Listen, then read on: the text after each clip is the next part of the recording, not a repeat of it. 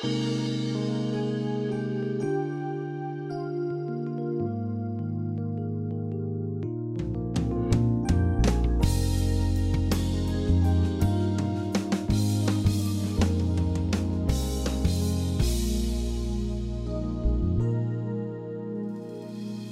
to Peace by Believing with Jon Redmond, Associate Pastor of First Baptist Church in Pasadena, Texas.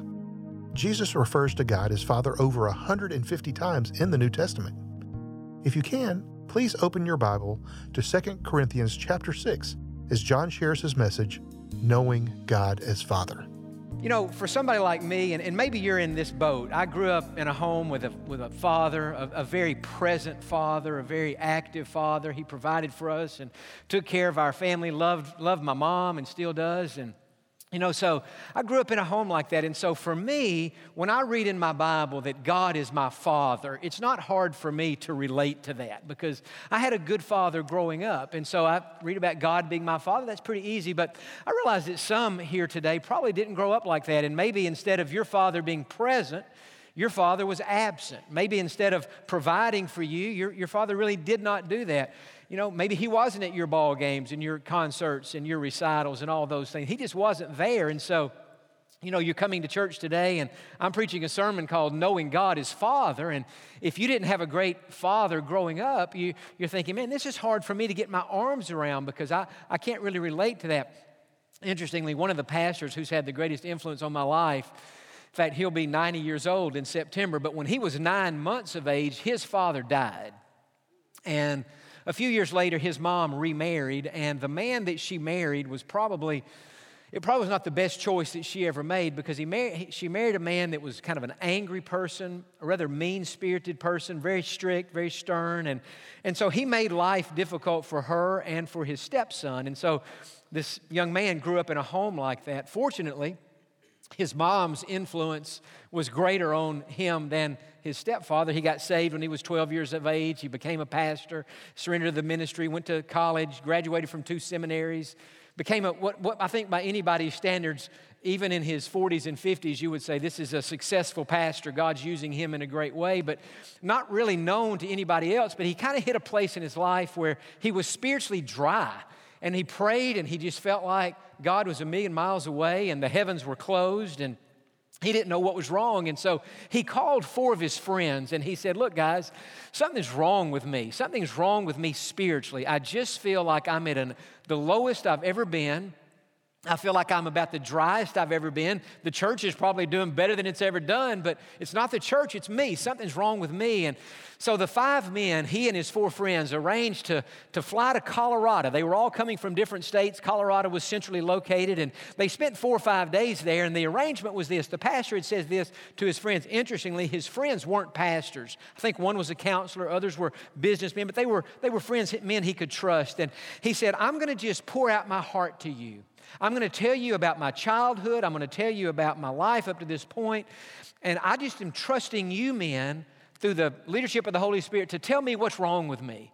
And at the end of our days together, whatever you tell me to do, I will do it. I will take whatever you say as though it were coming from God. And so that was the arrangement. And, and they met, and he's pouring out his heart. They're kind of having counseling sessions. During the morning, they take a little break, they have it more at night. He would get to his room at night, he would write pages and pages of everything he could remember in his life and trying to figure out what was missing in his life. Well, on about the last day they were there, he was just reading all this stuff to these guys. And one of the men spoke up and said, What I would like for you to do is to fold your arms like this and put them on a table.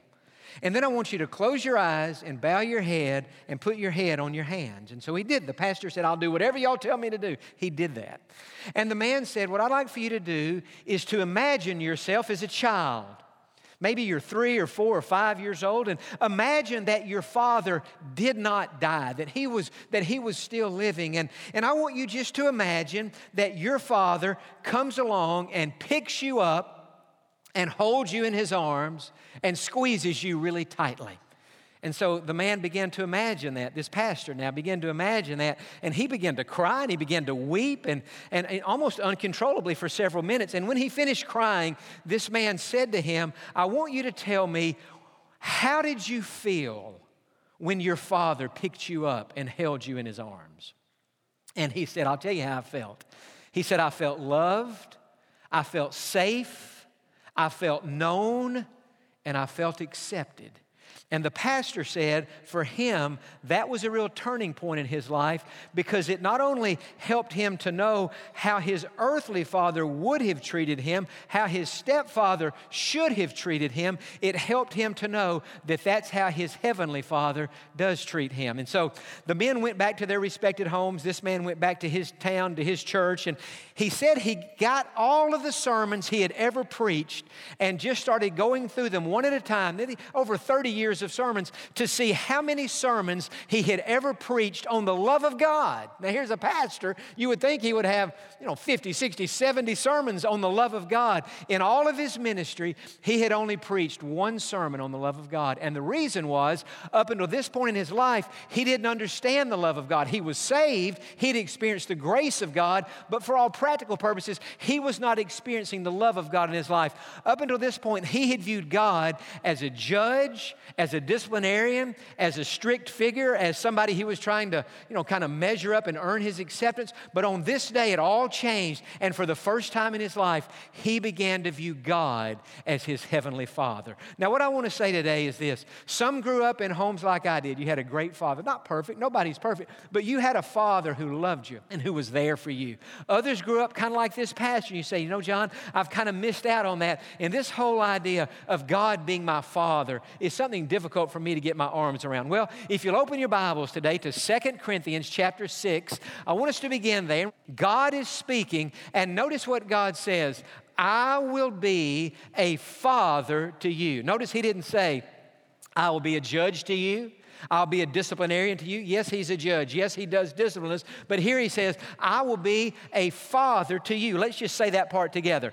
I will be a father to you, and you shall be my sons and daughters, says the Lord Almighty. And so, what I'm saying to you today is if you're saved, you are a son or a daughter of God.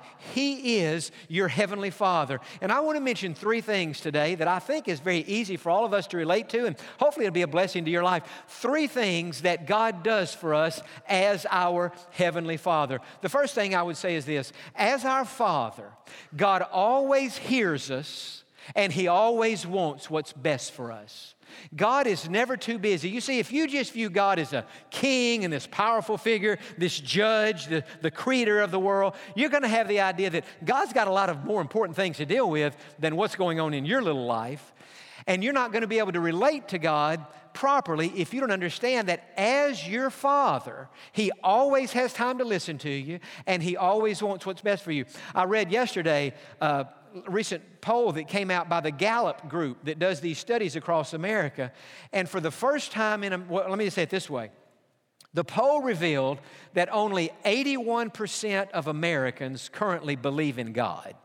It's the lowest that number has ever been.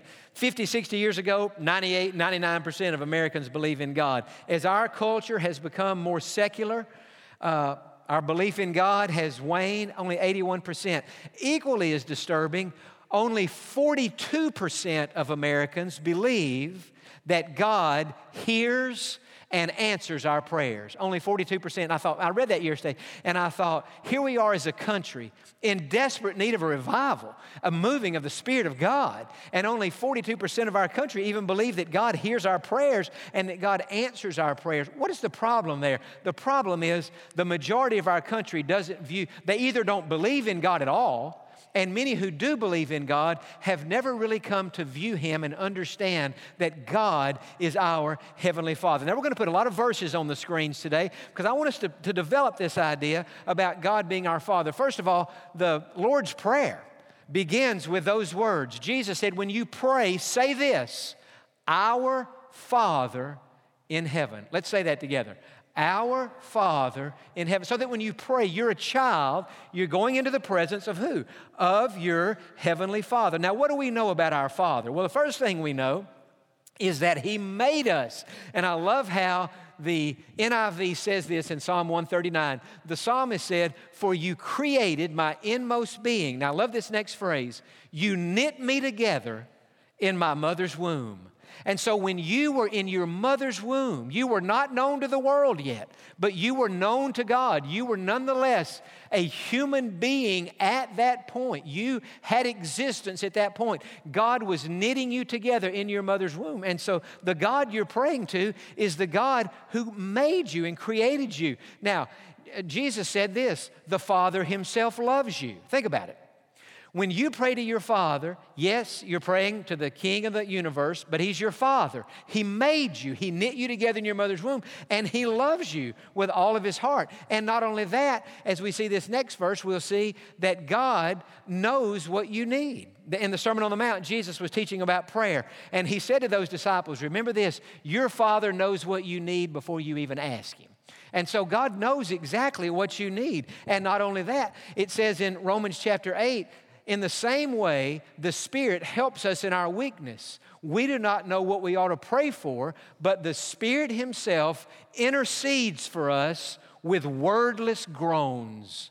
The New King James says, with groanings that can't be uttered. You know, sometimes in life, we have a problem or a situation that we're going through and we, we can't even put, put it into words. And but the holy spirit he doesn't even use words either but in groanings he just puts forth to the father what's in our heart and what we're trying to say. And then the psalmist says this he's praying to god and he says bow down your ear to me. In other words god when i pray i need you to get close and i need you to hear what i'm saying. And so all those verses today you put it together and here's what it says. It says when you go to pray you're praying to your Heavenly Father who made you, who loves you, who knows what you need, and who knows and understands your emotions, your thoughts, your fears, your anxieties, your worries.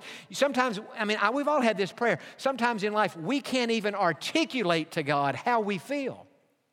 And in those moments, the Holy Spirit is interceding for us. You know, back in 2011, I think God gave me a glimpse of what it's like to communicate with the Heavenly Father when we can't use words. If you were in a part of our church back then, you know that in, in 2011, I had to have vocal cord surgery. And for three months, I didn't get to preach at all. I think it was voted the three greatest months in the history of our church because I wasn't able to preach at all. And during that, for much of that time, I couldn't even talk at all. I had to walk around with a little pen and a piece of paper, and if I was have asked somebody a question if they want to talk to me, I write. I can't talk. I just had vocal cord surgery, and and so during that time, my dad said to me, he said, "You know, Jon, I know you can't talk." on the phone and he said when we're in the office together if, if i have a question you can write out the answer he said but he said you know i don't want you to think this is odd but sometimes in the evenings i'm going to just call you and I know you can't talk back to me, and so I'll just do all the talking and, and you can just listen. I thought, well, this is not going to be any different than a normal conversation that, that we would have. And so he would call me at night. Maybe I was going home from the store, driving home, and I would, my phone he said, Dad, I knew it was him, and I answered it, and I couldn't say anything. He said, Hey, man, I just want to check on you, Dan, thinking about you. He said, I know you can't talk, and, and uh, I know you can't talk to me, but I can talk to you. And I just got a couple things, some things on my mind. He said, First of all, this surgery you've had, you know, the surgery was successful, your vocal cords are going to get better, you're going to be able to talk, you're going to be able to preach, life's going to get back to normal again. And, uh, you know, just he was encouraging me. And, and then he would talk and he would say, Hey, this Sunday I'm preaching on whatever. And he would say, uh, you know, let me just kind of walk through this sermon with you. I'm just on the other end. I'm just listening to that. And then when, when he got finished saying whatever he got to say, hey, man, I just want you to know I love you and I was thinking about you tonight and, and I'll talk to you later. And he hung up. I, you know, I'm sure when he hung up that phone, that my mother might have said to him, Who are you talking to? You know, and he said, Oh, I was talking to Jon. Talking to Jon. Jon can't even talk. I mean, what kind of conversation is that? I'm imagining what they might have said to themselves. And I, he might have said, Well, you know what? He couldn't talk to me, but I could still talk to him and, and I could still encourage him. And, and even though Jon couldn't talk to me, I know Jon well enough to know what he would have said if he could have talked to me. And when I was just walking through my sermon, I know Jon would have said, You need an illustration here, you need this there. And he said, I just, when I'm on the phone with him, I know he can't talk back to me, but still, I'm calling just to let him know that I'm still there and I'm still thinking about him. And it was just a reminder to me that those times in our life when we can't even articulate or put into words to God what we're feeling or how we're going through, God is always on the the other end of the line, and God is saying, I understand what you're facing. I know how you're feeling. I know what you're going through. And I'm here just to remind you that even though you can't talk to me, I still know what's in your heart. And I still know what you would say if you knew how to say it. Amen? And so that's the kind of father we have. He's always there to hear us in our words and even in our unspoken words, and He always wants what's best for us. Now, the next idea that I want to mention, we think about our Father. I think this is something we don't mention or think about very often, but it's so important. As our Father, God understands our nature and God understands our weaknesses. You know, in, in this pulpit and, and in every pulpit that lifts up Jesus and preaches the Bible, we always preach holiness and do what's right and don't sin. And we always remind each other that in our friendships, you know, we need to have some boundaries and safeguards in our life so that hopefully we won't drift off into sexual sin or, or, or, that we won't do something dishonest or that we won't hurt somebody in some way or be rude or anything like that. And so the message from the Bible and the message from the pulpit is always Try to be holy. Pursue holiness. Live right. Do right. And that is the standard of God. God is a holy God. God has a high standard. In fact, God's standard is perfection. The problem is, all have sinned and fall short of the glory of God. We've all failed to measure up to that standard. One of the things I love about the Bible is the wonderful balance. On the one hand, the Bible is saying, pursue holiness, do what's right, don't sin, stay away from sin. But notice that's, that's the righteousness, holiness, and, and godliness of, of God Himself. But there's another part of God. He's our Father. And even though He expects us to always do right and wants us to never sin, He knows we're not perfect. Now, let's look at this Psalm 103. As far as the east is from the west, one of the greatest verses in the Bible, so far has He removed our transgressions from us. If that makes you happy, say amen. To think that all of our sins have been removed from us. But let's keep reading. As a father pities his children, so the Lord pities, literally has compassion on those who fear him. Now look at this 14th verse of Psalm 103. For he knows our frame, he remembers that we are dust. And so when we sin, and we don't want to sin, we never want to sin, but when we sin and we feel badly and, and we just almost sometimes beat ourselves up over this, remember this many times when we sin, we're much harder on ourselves than God is on us. Because God is our Father.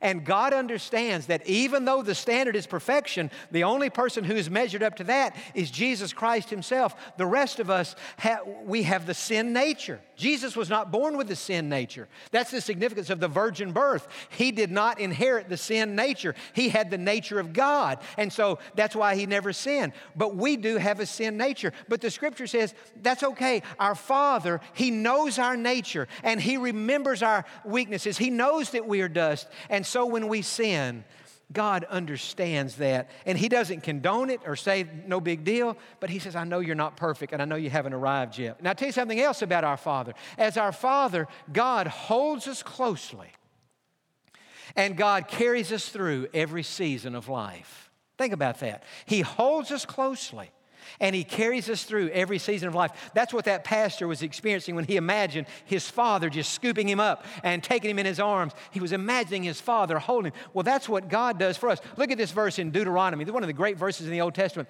The eternal God is your refuge, and underneath are the everlasting arms. A hymn was written out of that verse.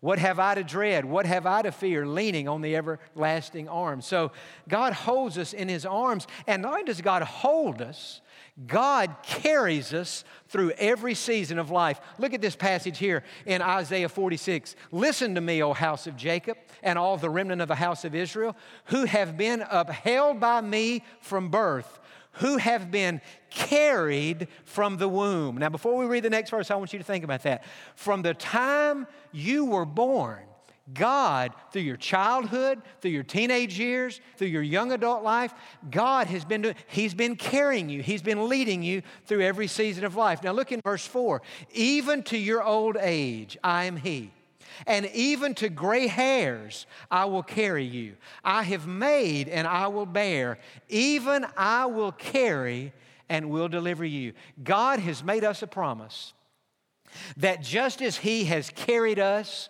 from the time we were born, through everything we've been through in life, God's carried us.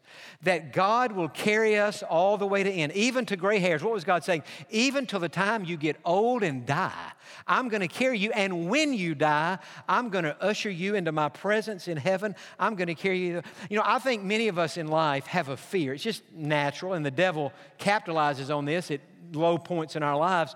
I think we just all have a fear of something happening out there and us just being abandoned, like God just dropping us off and we're on our own. I think sometimes we have that fear. I know years ago I was visiting a nursing home, going to see one of our members, and I was just walking down the hall, not thinking about anything except what room number this person was in. And, and all of a sudden, I just had this crazy thought come through my mind. And, and I don't know if it was from me or the devil. It was probably from the devil, and then I meditated on it. But the thought came to my mind what's going to happen to you if you end up in a nursing home? I just had that thought run through my mind. I had this thought, you don't have any kids. That means you won't have any grandkids. Who's, when you get old, who's going to come visit you in the nursing home? And I got thinking about that and I thought, man, that's kind of that's kind of scary. Who, so I want all of you to come visit me if I get put in a nursing home, okay? Hope I don't get in there, but if I do, I need somebody to visit. But I got, I was just walking down the hall, I thought, man, that would be awful. And then this verse came to my mind Isaiah 46, 4. Even to your old age, I am He and even to gray hairs I will carry you. And it's like God spoke to me and said, Jon, if you should end up in one of these facilities, you don't need to worry about who might or who might not visit you. The important thing is not who visits you, the important thing is that I would be in the room with you and I will stay with you all the way to the end. That's what God spoke to my heart. And so, even to our old age, God is He, and He carries us, and He's right there with us. You know, Again, I get back to my father, and I think I grew up in a, in a, in a home where my father was present. You know, the scripture says, God is our refuge and strength, a very present help in trouble.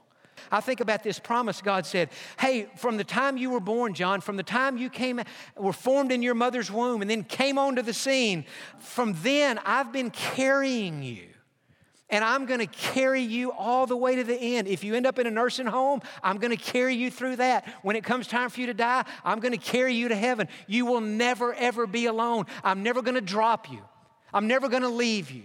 You're not at the mercy of somebody else who you hope might be there.